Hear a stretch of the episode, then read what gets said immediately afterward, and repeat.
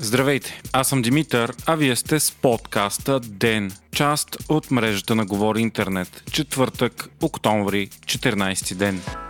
Планът за възстановяване и развитие най-сетне е прият от Министерския съвет и утре ще бъде изпратен към европейските институции. Планът е за милиарди евро финансиране по най-мащабната програма на Европейския съюз, която бе прията за възстановяване на економиките след COVID-19 пандемията. Вицепремьерът Атанас Пеканов подчерта, че в плана са заложени реформи, които изискват законодателни промени от следващия парламент. Планът е на стойност 12,9 милиарда лева, като се очаква те да активират и инвестиции от още 8,1 милиарда, което ще даде ефект върху българската економика от общо 21 милиарда лева за следващите 6 години. Проектът включва 59 проекта и 46 реформи. Очаква се първите постъпления от Европейския съюз да пристигнат до края на тази година.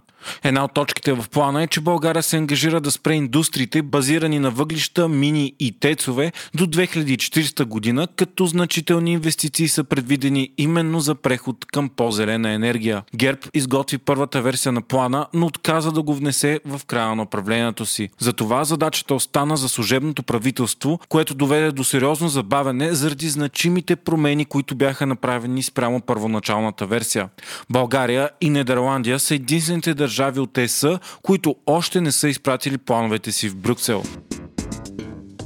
Централната избирателна комисия потвърди днес решението на районната избирателна комисия Стара Загора да откаже регистрацията на кандидат депутатската листа на Демократична България. Причината партията е внесла документите за регистрация с електронни подписи, а не с физическите подписи на Христо Иванов и Атанас Атанасов, което противоречало на изборния кодекс. Документите са били подписани с електронен подпис, но не са подадени по електронен път, а са внесени на хартиен носител. Решението Демократична България може да обжава пред Върховния административен съд в тридневен срок. Ако жалбата обаче бъде отхвърлена или съдът не се произнесе на време, това би означавало, че Демократична България остава без кандидат депутатска листа в Стара Загора. Днес пък от коалицията излязоха със съобщение по медиите, в което заявиха, че по предложение на член на ЦИК от квотата на ГЕРБ може да бъде преразгледана регистрацията на листите на Демократична България в още 7 избирателни района на страната, където документите също са вкарани по електронен път. Според коалицията това е атака от партиите на статуквото срещу законността и модернизацията на България.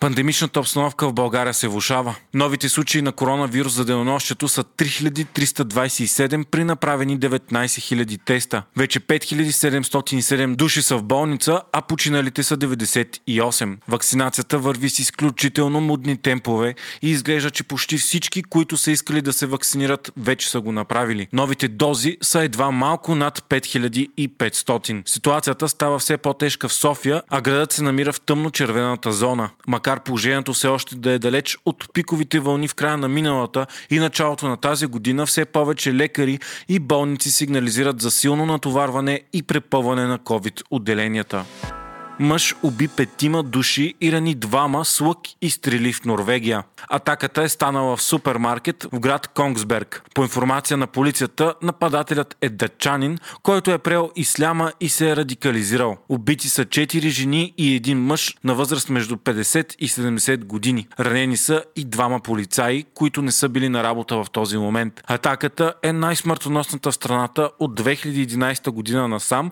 когато Андерш Брейвик уби 70 77 души. Хайтек четвъртък с Viva.com. Viva.com прави мобилните комуникации от пето поколение още по-достъпни. Вече може да закупите всички смартфони в портфолиото на Viva.com, които са съвместими с 5G мрежата им на изплащане за 36 месеца. Опцията е възможна при закупуване на устройство в комбинация с 24-месечен договор за плановете Unlimited 55G и Unlimited 155G. Към момента потребителите могат да избират от 40 различни устройства, като броят им расте. Пълният списък с актуалните модели може да видите на www.vivacom.bg. Samsung отбеляза най-високата си печалба от 3 години насам 13,2 милиарда долара оперативна печалба между юли и септември. Причината са високите цени на полупроводници и чипове, които Samsung произвежда. Тесла мести офисите си от Силициевата долина в столицата на Тексас, Остин. Това става след като компанията влезе в конфликт с властите в Калифорния по време на разгара на пандемията, когато беше наредено на Тесла да затвори завода си заради противоепидемичните мерки. Освен това, Тексас е известен с по-ефтина работна ръка, по-малко регулации и по-низки данъци сравнено с Силициевата долина. Въпреки, че мести централата си обаче, Тесла ще остави завода си в Калифорния и дори ще увеличи производството му с 50%. Все повече технологични компании местят централите си в Тексас заради по-добрите условия. Това вече направиха HP, Oracle и Toyota. Там се намира и SpaceX, другата компания на Илон Мъск. Оттам също идват интересни новини, след като от космическата компания обявиха, че планират да отвоят флотилията си от орбитални капсули Crew Dragon, които извършват пилотирани космически полети с екипаж. Броят им ще нарасне от 2 на 4. Вие слушахте подкаста Ден, част от мрежата на Говори Интернет. Епизода водих аз Димитър Панеотов, а аудиомонтажът направи Антон Велев.